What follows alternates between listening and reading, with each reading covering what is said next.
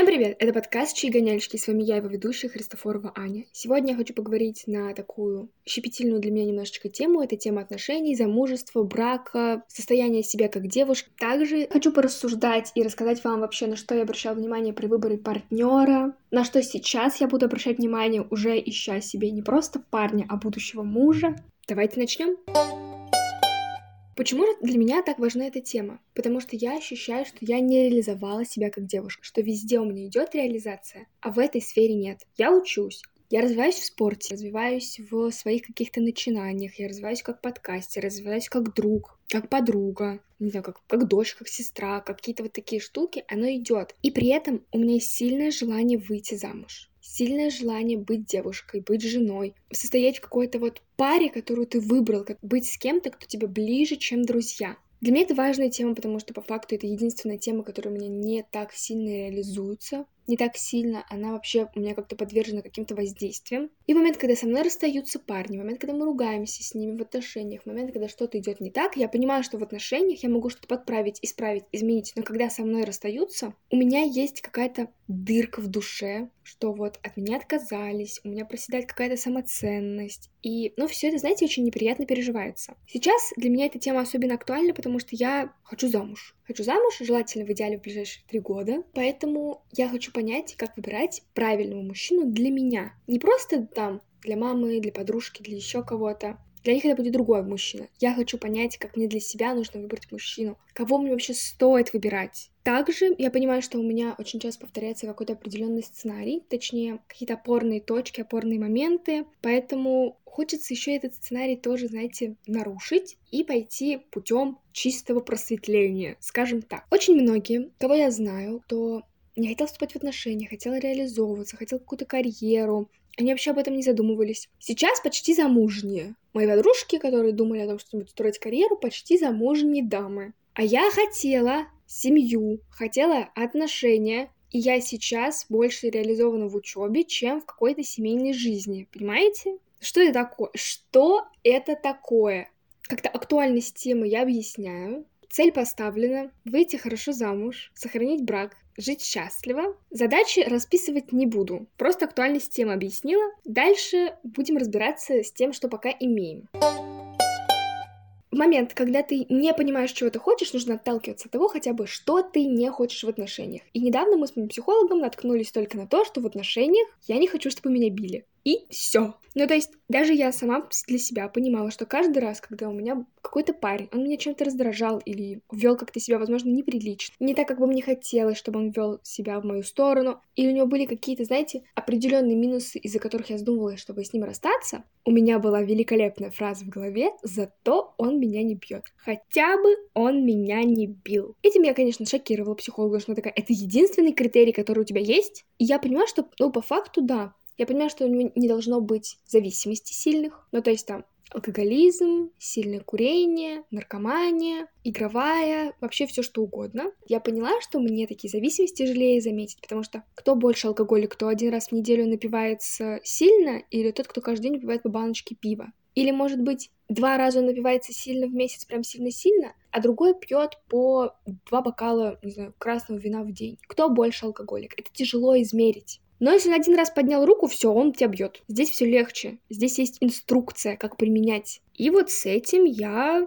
знаете, как-то начала жить, начала рефлексировать отношения. И я реально столько все прощала со словами «он хотя бы меня не бил». Недавно я начала активнее читать разного жанра книги. Это были и автобиографические, и околоавтобиографические, и сказки, и вообще просто психологические книги. И там везде есть такое, что муж бьет жену. Везде я хотя бы одну ситуацию встретила. Или как-то ее тиранит. И я думаю, ну и пофиг на все, наверное, недостатки моих бывших молодых людей. Они же зато меня не били. И вот эта фраза «зато меня не били», она, ну вот прям высечена в моей голове, что вот только это табу. Все остальное, ничего страшного, все остальное можно, все остальное, да пофиг.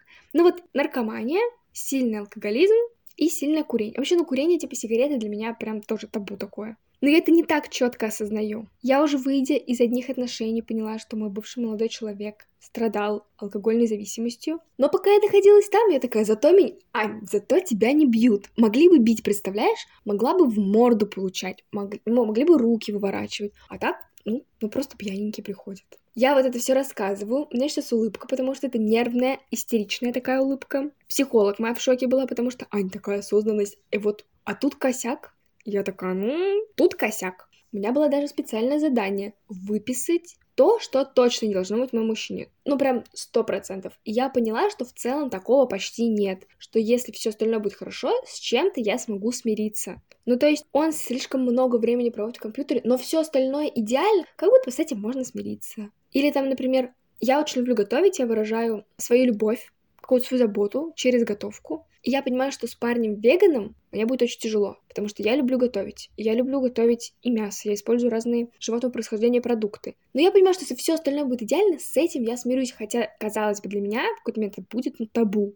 Парень другой религии, например, прям очень верующий, тоже для меня табу. Но в целом, если все остальное будет вообще супер, как будто бы с этим можно будет смириться, потому что я понимаю, что идеального человека нет. Есть тот, который просто будет так же готов идти мне навстречу, как и я ему. И вот у меня все равно, как будто бы должны быть какие-то критерии, которым он должен следовать чтобы я могла принять его недостаток. Я не знаю, чтобы я могла не принять скорее его недостаток какой-то. Может, для него это не недостаток, ну, как бы субъективно для меня его недостаток. Вот так это можно писать. Но если меня будет бить, я это точно пойму. Ну что же, двигаемся дальше.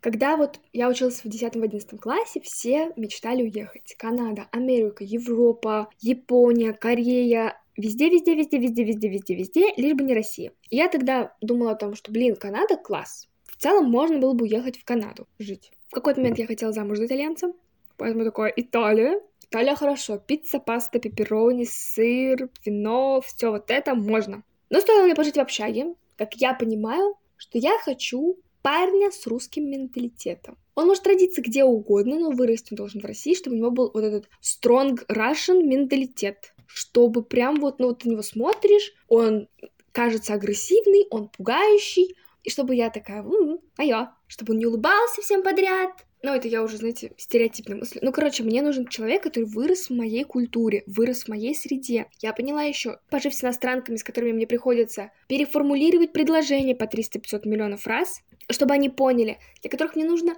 говорить на английском. У меня бывает настроение, что я не хочу говорить на английском. Ну, там нет сил, например. И когда меня спрашивают, Ань, как твои дела? Какая-нибудь соседка, которая говорит на английском, я думаю, у меня все, у меня все супер. У меня, может, вообще не все супер. Может быть, я хочу высказать это, но хочу высказать это человеку, который это оценит, поймет и примет. Потому что вот это вот How are you? I'm fine. Да у меня, может, не fine, у меня, может, кошка сдохла, хвост облез. Я, ну, может, у меня дом сгорел, какой fine? Я не хочу fine, я хочу жаловаться человеку. И мне нравятся люди, которые, ты, к которым приходишь, они такие, как у тебя такие, о, э, расскажу. И ты понимаешь, все, человечек доверяет. Его fine. Fine, когда я совсем устала от людей, вот тогда, да, тогда мне можно говорить, все хорошо. Я поняла, что для меня прям дико важный критерий — это чтобы мой будущий супруг не хотел уезжать из России, чтобы он хотел остаться жить здесь, потому что я поняла, что я готова пожить в Сибири, на Дальнем Востоке, не знаю, на Урале, где угодно, но я хочу жить в России. Я хочу пожить в разных городах, но это должна быть моя родина. И я хочу человека, который тоже будет рассматривать переезд в Европу как,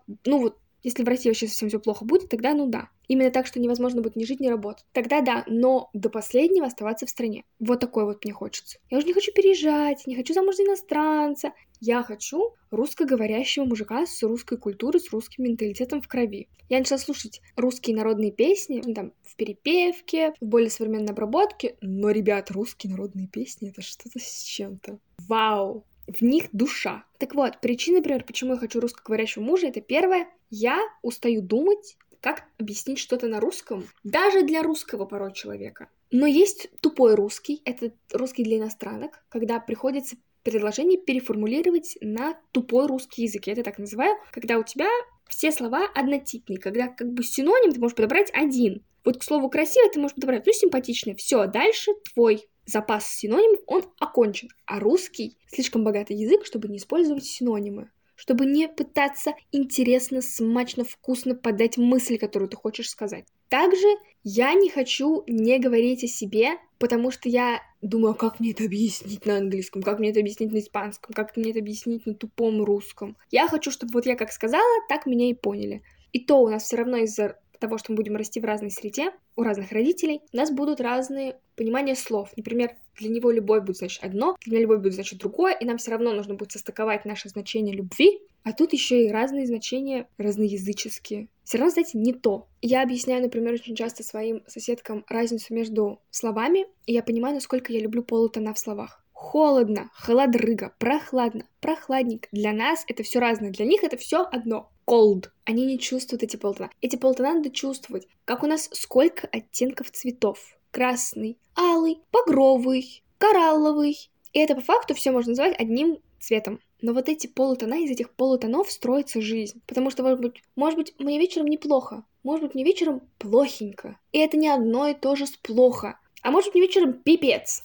И это не то же самое, что плохо. Это пипец. И я хочу, чтобы близкий человек, ну вот мой будущий муж, понимал все эти полутона. Чтобы он не заучил их, а чтобы он их чувствовал. Также я обожаю каламбуры. Да, тупые, да, дебильные, да, неуместные, но я люблю каламбуры. Мне тяжело, ну вот соседка, которая не понимает мои каламбуры из-за языкового барьера, мне приходится их объяснять, мне тяжело. С человеком, который вообще в целом не понимает каламбуры, мне тоже тяжело. Поэтому как бы каламбур — это один из критерий поиска мужа. Знаете, я чувствую себе какую-то свою родственную связь, что я такая, ну ты мой человечек, ты вообще замечательный, прекрасный. Также на меня стал сильно влиять мой менталитет, что я не хочу показушно улыбаться, что вот если у меня хорошее настроение, я подарю эту улыбку всем. Но если нет, значит нет. Я хочу проявлять свои эмоции, как я хочу их проявлять как принято у нас их проявлять. Мне нравятся русские традиции, мне нравится культура. Мне нравится, что на Новый год у нас всех ассоциируется он с оливье, мандаринами и елкой. Мне нравятся какие-то вот штуки, которые я даже уже не осознаю. Да, я не люблю этот холодец, но это часть моей культуры. И как-то вот мне нужно это. Также язык — это всегда связь с культурой.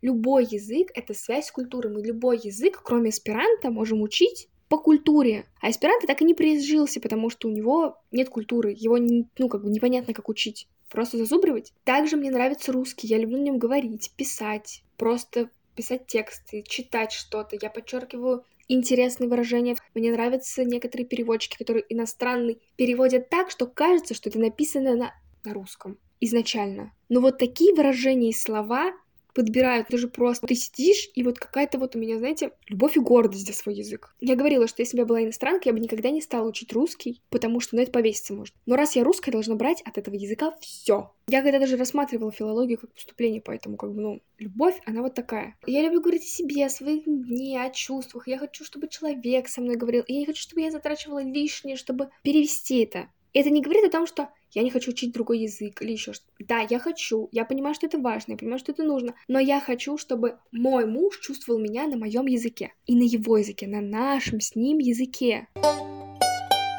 Также детство в России привязано всегда к каким-то определенным штучкам. Что вы там? Лазили по гаражам, били крапиву палкой, у вас есть определенный пласт мультиков, и на этом тоже очень сильно базируется проявление себя как человека в будущем, что вас связывают какие-то общие приколы, общие мультики. И мне было тяжело объяснять шутки из дядюшки Ау, из домовенка Кузи, человеку, который их не смотрел, потому что я это показываю. Для меня это все ностальгия, что я смотрю и такая, блин, вау. А для человека это хрень с плохой рисовкой, с плохим качеством, который непонятно зачем надо смотреть. А я к этому отношусь ко всему с теплом. И я хочу делать отсылки на мультики, которые я смотрела в детстве, потому что я это часто делаю чтобы нас объединяли какие-то общие воспоминания с проведенным временем, но просто в разных местах. Я думаю, вы поняли, о чем я говорю, поэтому я не буду это прям сильно раскрывать.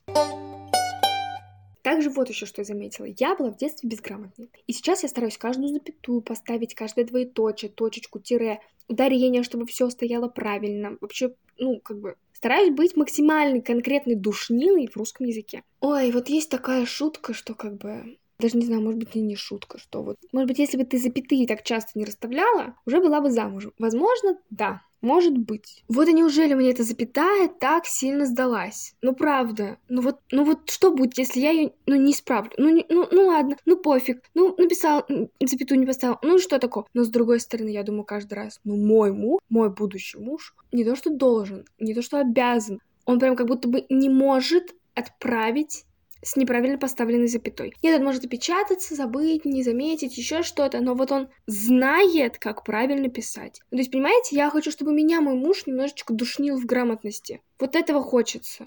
Я готова быть немножечко тупее в этом. Но вот мне важно поставить все запятые. Если я не поставила, пропустила, меня можно исправлять, я приму вообще с благодарностью, буду еще более душной и грамотной. Я замечаю, что есть женщины, даже среди маминых подруг, которые, ну, до которых мелькает слово «их не в лексиконе. И они состоят в довольно хороших браках. Я думаю, может, тоже, ну, начать их не говорить. Ну, так чисто, знаете, иногда, чтобы, ну, показывать, что я тоже к хорошему браку готова. А может быть, вот это их, да, мне жизнь портит. Может быть, надо ихний. Может быть, для хорошего бра- брака надо прям, ну, ихний. Егоны, в конце концов. Но это так, лирическое отступление. Также хочется сказать про хорошие отношения, почему я хочу замуж, потому что я воспринимаю отношения как командную работу, что вы тыл друг для друга, что вы уютное место, куда хочется приходить, кого хочется любить, с кем хочется проводить время. Прихожу, я делюсь своим творчеством, я делюсь своим днем, со мной делятся, что мы обсуждаем какие-то планы. Недавно мне еще сказали такую фразу, как девушка держит контроль изнутри, парень снаружи. Мне она очень откликается, мне очень нравится, что девушка держит контроль изнутри, в целом я с ней согласна. Но у меня не было таких командных отношений. И я понимаю, почему, потому что я боюсь раскрыться в отношениях. Мое творчество — это часть меня, уязвимая часть меня. И если его критикуют, я отношусь к этому плохо. И также у меня перед глазами был пример, когда девушка не делится своим творчеством, своим хобби. Интересуется мужчиной, но мужчина почти ничего не знает про хобби девушки. И я начала копировать это поведение, рассказывала друзьям в подробностях, например, как я запускаю подкаст, как я его выпускаю. Да, для меня это было очень тяжело. Я тогда сказала этому молодому человеку, он не проявил к этому, как по мне, должного интереса, что он просто это воспринял, такой, да, окей, я перестала что-либо говорить. Ну, то есть я как-то это вбрасывала и потом перекрывала тут же другой новостью. Чтобы, ну, если заметят, значит заметят. Если не заметят, ну, вот, вот, вот так вот. И с этим молодым человеком мы расстались в августе. Ради интереса я ему написала о том, что, типа, а послушал ли ты хотя бы один выпуск моего подкаста? Подкаст выпускался еще, когда мы встречались. На что я получила ответ, что я даже не знал, что они где-то есть. И для меня вот это абсолютная норма, что человек просто понятия не имеет, что я делаю, чем я увлекаюсь, что я вышиваю, что я делаю, что я связала, что не связала, о чем подкаст у меня вообще, что он выходит. И для меня это правда норма. Мне очень страшно об этом рассказывать, мне очень некомфортно творчество — это моя уязвимая часть. Но я понимаю, что те отношения, которых я хочу, и то, что я делаю, оно разное. И поэтому мне теперь через силу. Я себе заставляю рассказывать даже потенциальным молодым людям, которые проявляют ко мне какой-то интерес, потому что а у меня вообще подкаст есть, а я вообще пилоном занимаюсь, а я еще вот это делаю, а я вот это делаю, и вот это вот мне нравится. А здесь у меня есть вот такое вот сомнение. Я очень стараюсь делиться своим творчеством, но это каждый раз, я думаю, если мне сейчас скажут они, вот конкретно скажем так, потенциальный, возможный молодой человек, что-то не так про мое творчество, я его тут же заблокирую. Без шуток. Пока ничего не говорили, но я каждый раз... Подкаст для меня самое уязвимое место. Хотя, казалось бы, я его вообще на всеобщее обозрение выкладываю. Но про подкасты я говорю в самую последнюю очередь. Потому что везде я понимаю, что как бы, ну, я точно не профессионал. Татуировки ведь я только начала. Пилон, ну, как бы, я тоже понимаю, что там есть пробелы, но это хотя бы что-то. А подкаст из того, что я вроде здесь как бы эксперт, потому что, потому что я про свою жизнь рассказываю, про свой опыт, свое мнение. Мне тяжело воспринимать критику подкаста, потому что это мое уязвимое место. Я сюда душу вкладываю, я себя вообще сюда выворачиваю наизнанку. Я здесь сфинкс. Кошка наоборот. Для меня критика моего подкаста — это критика меня, критика моей души. Поэтому мне тяжело показывать что-то парням. Но если, например, что-то нарисовала, что-то слепила, я показываю парню, он такой, ну ок. Ну, блин, ну чуть-чуть, можно чуть повосторгаться. Из-за того, что в детстве не так сильно восторгались моим творчеством. Я думаю о том, что это норма. Но в сентябре месяце Маша, моя знакомая, рассказала мне о том, что отношения были хорошие, но они не развивали меня как творческую личность. Или как-то так это было сказано, что вот я поняла, что она говорила о том, что отношения не давали ей какого-то толчка к саморазвитию, что ли, хотя отношения были хорошие. И для меня открылись глаза, я такая, что можно расстаться с парнем, когда все хорошо, но ты просто, он не дает тебе толчка к саморазвитию, к развитию просто. Да это бред, потому что это странно для меня было тогда. Я думаю, творчество — это отдельная часть отношений, это отдельная часть расставаться, потому что они, ну, как бы не пересекаются, так они не должны пересекаться. Я сейчас наблюдаю, как девушки, самым, типа, вот мои подружки, самое первое, самое уязвимое свое проявление в творчестве показывают парням, для меня это шок-контент. Чтобы я так с одним парнем хотя бы сделала? Нет, нет. Я им показывала уже все готовенькое. Все уязвимое я держала в себе, максимум делилась с близкими подругами. Может быть, родителями, но не с парнями. Нет. И вот это отношение команды, что вы быть содержите вместе, что ты его поддерживаешь, он тебя поддерживает, вы, вы как одно целое. И мое «хочу замуж» — это значит найти человека, с которым я смогу быть командой по жизни. Поэтому я хочу создать семью как командная игра, как командная работа, как то место, где тебя всегда поддержат, где тебя не осуждают, где даже если вы поругались, вы понимаете, что с этим человеком вам лучше, даже в плохом состоянии, чем без него, что вы его настолько любите. Ну, давайте не будем, да, говорить, что это там созависимые отношения, еще что-то я хочу затронуть нормальные, что вы понимаете, что даже в ссоре просто это часть вашей жизни, что вы не собираетесь с, ним, с этим человеком расставаться до последнего. Опять же таки, да, давайте помнить рамки адекватности. Не будем переводить это все на неадекватность. Что это все созависимость, абьюзерство, газлайтинг, фигайтинг. Что это просто, что вот вам настолько хорошо человеком, что вы, ну, ссоритесь для того, чтобы вам было еще лучше. И ссоритесь не в плане ругань, типа там битая посуда, еще что-то, а в плане просто несостыковка ваших мнений, что вы на спокойных тонах можете, можете даже ладно, покричать, но вот все равно вы придете к чему-то такому, потому что вам вы дороги друг другу. Вот, и для меня очень важно сейчас, самой главной задачей держи, появляется делиться с парнем моим творчеством, что-то показывать. Также ни один мой парень не был подписан на мой телеграм-канал. Разные различные ухажеры были. Парень нет. Бывало такое, что вот мы встречаемся с парнем, он у меня вообще нигде не подписан, ни в Инстаграме, ни еще что-то. Для меня всегда было важно, чтобы молодой человек выставлял со мной фотографии какие-то. Но я об этом никогда не говорила, потому что ну, это странная какая-то просьба. Но для меня было важно какое-то проявление в интернете. Ни один парень мой так не делал. Ни один. Ну, такие вот именно серьезные взаимоотношения миновало меня все это. И я понимаю, что я это все терпела, потому что я боялась потерять парня. Я боялась, что он уйдет. А я понимала, что этого не хочу. И я понимаю, что мне нужно менять эту стратегию поведения в моих будущих взаимоотношениях. Необходимы какие-то такие проявления чувств. Не 100 сторис со мной в день, а что просто, типа, я, кстати, девушка есть. Вот. Вот это самая красивая женщина во вселенной. Вот мать, мать моих будущих детей. Такого будет достаточно. Наверное, в целом про команду все. Ну, кроме того, что вы делите, если подытожить, делите быт, поддерживаете друг друга, как-то показываете друг другу, что вы есть, заботитесь друг о друге, прислушиваетесь к чужому мнению, решаете все проблемы вместе, прикрываете друг друга. Ну, то есть, если один что-то не успел, другой может ему в этом помочь. И стараетесь решить все свои конфликты на благо вот этой самой команды. Что не просто два одиноких человека, которые встретились и живут вместе, а что вы прям команда. Но у меня было, что вы два одиноких человека, которые просто живут вместе. Просто встречаются, просто лучше. Также я понимаю, что все парни, которых я встречала, это парни моего поля зрения, скажем так, они все очень похожи какими-то своими проявлениями. Не потому что они такие, а потому что, возможно, я поощряю это проявление, что вот никто не интересовался моим творчеством, и для меня было дико, например, даже прийти и просто сказать, послушай мой подкаст, прочитай вот это вот. Для меня было типа, ну, они не бы интересовались, ну, я ничего не покажу. Как-то так. И я понимаю, что схожий сценарий взаимоотношений был. Как-то я уже рассказывала, что за внимание парней мне нужно бороться, что я выбираю тех парней, которые я понимаю, что могут выбрать себе любую девушку, но они выбирают меня, потому что я настолько классная замечательная, и я тешу этим свое эго. И каждый раз у меня примерный сценарий взаимоотношений повторяется. То есть я не добиваюсь парней прям в лоб. Я даю им понять, что меня можно добиться, но я даю им понять настолько, что они это делают. Но и я отчасти добиваюсь тоже их. Я добиваюсь их внимания, чтобы они меня добились. Вот так вот. Мое дело какое-то завоевать и удержать. И я очень плохо себя веду в отношениях, потому что я очень удобная. Когда я начинаю вот с последним молодым человеком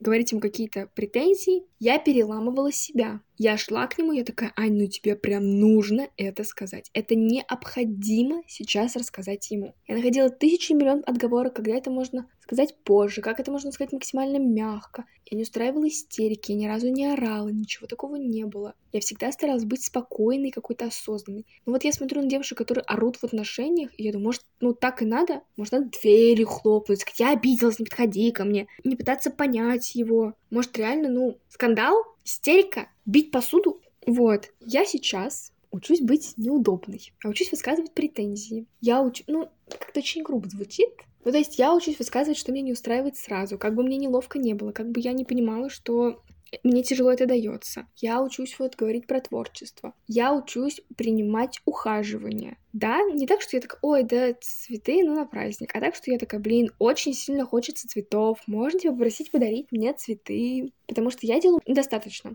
Я довольно заботливая. Возможно, потому что я боюсь, что от меня уйдут постоянно. Боюсь, что от меня уйдут, вот, для меня еще, кстати, быть командой можно добавить, что я понимаю, что человек от меня не уйдет. У меня нет такого ощущения, что через две недели я не знаю, будем мы с ним встречаться или не будем. А так, что я такая, ну, наверное, через год будем. То есть, когда больше уверенности в этих взаимоотношениях. Даже несмотря, когда у вас все хорошо, и ты такая, ну, через две недели непонятно, что будет, планировать ничего не буду. Меня удивляет, когда пары планируют какие-то летние поездки в, там, типа, в марте. Я думаю, вы, вы думаете, будете встречать... Вы, вы реально уверены? Вы прям, вы прям планируете это? Нифига себе. Ну, то есть, например, если я в июне такая, блин, в августе, ну посмотрим, что поближе будет, надо будет нам встретиться, не надо будет встретиться, расстанемся мы, не расстанемся, ну как бы я понимаю, что я где-то подрываю какое-то хорошее, возможно, отношение ко мне. Возможно, есть парню расслабиться, потому что... Либо просто я выбираю парня по сценарию, ну просто потому что мне уже понятно и известно, что как себя вести, где себя делать, как это закончится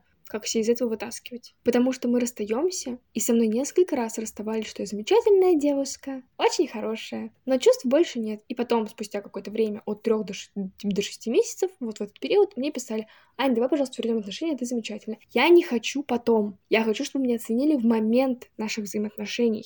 Потому что если человек расстался со мной, все, у него и дальше будет эта схема, что мы расстанемся, сойдемся. У него не будет схемы, что надо меня настолько сильно ценить. Я хочу, чтобы меня первый раз сказал, чтобы мы как только сошлись, человек уже понимал, что все, ага, мое надо беречь и никому никому не отдавать. Это моя девушка, это моя женщина, это моя жена. Вот очень хочется замуж. Предложение, какой-то уверенности. Типа замуж я хочу, потому что хочу каких-то хотя бы гарантий. Что вот мне хочется, чтобы что я настолько классная, понимали еще в момент отношений. Не просто уже потом постфактум, что они такие, ну, классная, да, была у меня хорошая бывшая, можно попробовать ее вернуть. Хочется сразу. И хочется сразу такого мужчину, чтобы я его боялась потерять не потому, что я потом что-то одно не прикольно, что с ним как-то, ну вот, класс. Выбирать достойного, чтобы я такая, блин, если вот сейчас он куда-то денется, я такого же второго фиг найду. Такого же хорошего, достойного, такого же мне близкого. Потому что в какой-то момент я пыталась прийти к психологу, говорю, типа, что-то вот в отношениях странно у меня происходит, когда еще с бывшим молодым человеком. Она говорит, какие у вас цели совместные в отношениях? Какие еще что? Я цели в отношениях? Что? И у меня в голове было, что типа нам прикольно вместе, поэтому мы вместе. Вот мы встречаемся, потому что нам прикольно, нам смешно, хихикаем мы. А там какие-то более серьезные вещи, ну, нужны, типа цели, планы, что хотите, какие у него цели на жизнь, какие у тебя цели на жизнь. И я сидела и такая, боже мой, я никогда об этом не задумывалась. Это правда нужно в отношениях? Ну, нам кайф, нам прикольно. Но да, нам кайф, нам прикольно. Я никогда не думала, что я выйду замуж за кого-то из своих бывших. Я никого не рассматривала в качестве мужа, и тем более от самых будущих детей. Поэтому надо как-то более серьезно подходить, а я так как будто бы не умею. То есть я знаю себе цену, но в момент, когда мне смотрит какой-то мужчина, я такая, ну, для вас по акции. За даром. Берите. Я сейчас борюсь вот с этим, что я учусь, ну, не отшивать, а как-то вот выбирать себе более достойного. И если никого нет, не вступать в отношения, потому что, ну, это смешно, как я обычно делаю, а ждать, что придет тот самый, что я его встречу, что мы встретим друг друга, что будет судьба. Также насчет свиданий и ухаживаний. Я неприхотливая в ухаживаниях. И я как-то неприхотлива в свиданиях, я очень люблю гулять. Если со мной погуляют 4 часа подряд, я буду безумно рада, потому что я люблю гулять. Я сейчас учусь принимать ухаживание. Я учусь принимать, что мне мужчина может вызвать такси. Я учусь принимать цветы без повода. Я учусь принимать подарки. Я учусь принимать доставку просто вкусняшек. Прикиньте, мне нужно учиться это принимать. Я каждый раз, когда мужчина делает мне что-то приятное, такая, спасибо большое. Во вселенной я благодарю и принимаю тебя за этот поступок от мужчины. Мой будущий муж будет делать так же. Мне так странно с этого. Я, ну, 20 лет девушки. Я не умею принимать ухаживание. Мне это настолько тяжело дается, что мне легче и комфортнее себя чувствовать, когда за мной не ухаживают, чем когда за мной ухаживают. Но при этом я хочу, чтобы за мной ухаживали. То есть мне нужно переживать вот эту неловкость ухаживаний за мной. А еще, кстати, я вот очень много дарю каких-то мелких подарков во время отношений все время. То есть мне можно сказать там, вот мой бывший молодой человек любил пудинг. И каждый раз, когда я шла в магазин, я покупала ему или одну, или две штуки пудинга, когда я дальше шла домой. Это было на постоянке, и для меня это было уже как одно из моих проявлений любви к нему. Это проявляется постоянно, что если я узнаю, что человек что-то любит, я стараюсь ему как можно чаще принести это в жизнь насколько я могу это сделать часто. Либо, например, вот я знаю, что человеку тяжело планировать, я там постараюсь купить планер, постараюсь купить там еще какие-то милые для этого все штучки. Я сделаю все максимально, чтобы человеку было приятно. То есть я тоже за парнями ухаживаю. И когда у нас неравное ухаживание в этих подарках, в этих проявлениях каких-то любви, именно материальных, мне становится некомфортно. И я каждый раз думаю, блин, любая девушка была бы рада, что ее заваливают подарками, а я от этого испытываю стыд, что я даю человеку не так много, хотя я очень эмоционально вкладываюсь в отношения все время. Каждый раз, когда я рассказываю что-то психологу о том, что вот, мы там такой вопрос обсуждали, я его подняла, мне важно было с ним это обсудить, еще что-то, она говорит, Ань, вот это твой вклад в отношения. Ты обсуждаешь сложные вещи, ты даешь ему понять, что дальше ты будешь с ним, а как бы это твой вклад в отношения, ты вкладываешься в себя более эмоционально, более духовно, нежели чем материально, хотя материально ты пытаешься догнать парня, который эмоционально меньше вкладывается в отношения. Я понимаю вроде все это, но вот эмоционально для меня это такая база. Это не то, что что-то супер-пупер сложное, супер как-то необычное для меня. Нет, для меня это совершенно обычно. Стараюсь сама открыться человека, стараюсь открыть человека для себя. Мне не важно, как мы общаемся, мы переписываемся, мы общаемся вживую, мне важен сам контакт, само действие, само, сам факт контакта нашего по телефону, перепиской, в жизни. В жизни, конечно, приятнее, но как бы разные вещи бывают, разные ситуации. Поэтому я очень сильно топлю за эмоциональный контакт в отношениях. И я, грубо говоря, за него отвечаю. Также я учусь быть неудобной, я учусь быть счастливой, я учусь проговаривать свою позицию, я учусь выбирать мужчину, который мне действительно подходит. То есть сейчас я смотрю на разные проявления мужчин и женщин, и в их взаимоотношений, и я такая, вот это было бы хорошо, чтобы было у меня. Ну, например, вот то, что мужчина всегда открывает даме дверь. Я вот так хочу. Вот это надо мне в отношениях что они там хорошо разрешают спор. Я такая, вот это надо. Какое-нибудь невероятное терпение, которое я вижу парня подруги какого-нибудь. Я такая, вот это тоже мне надо. Это тоже надо.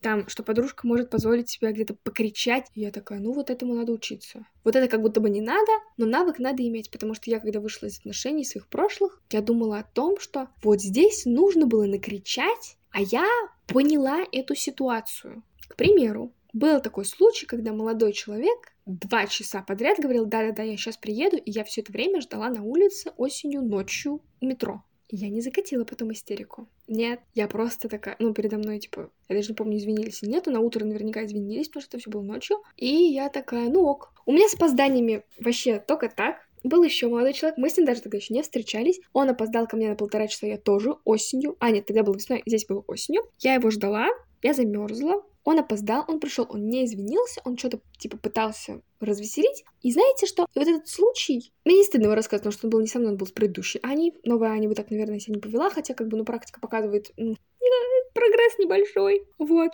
Вы спросите, Аня, почему так себя вела? Я такая, ну, ну, я не знаю. Плакать хочется и ту Аню пожалеть. И он тогда передо мной даже не извинился, понимаете? И я не устроила скандал, не устроила истерику. Я просто сказала, что мне так не нравится, что мне обидно, и все. Да, Тете было 18 лет. Как будто бы вот ждать это прям мое ждать и терпеть. Вот я в отношениях. И я учусь сейчас, чтобы это было не так. Был ухажер, который красиво ухаживал. Но там тоже была, знаете, очень неприятная ситуация.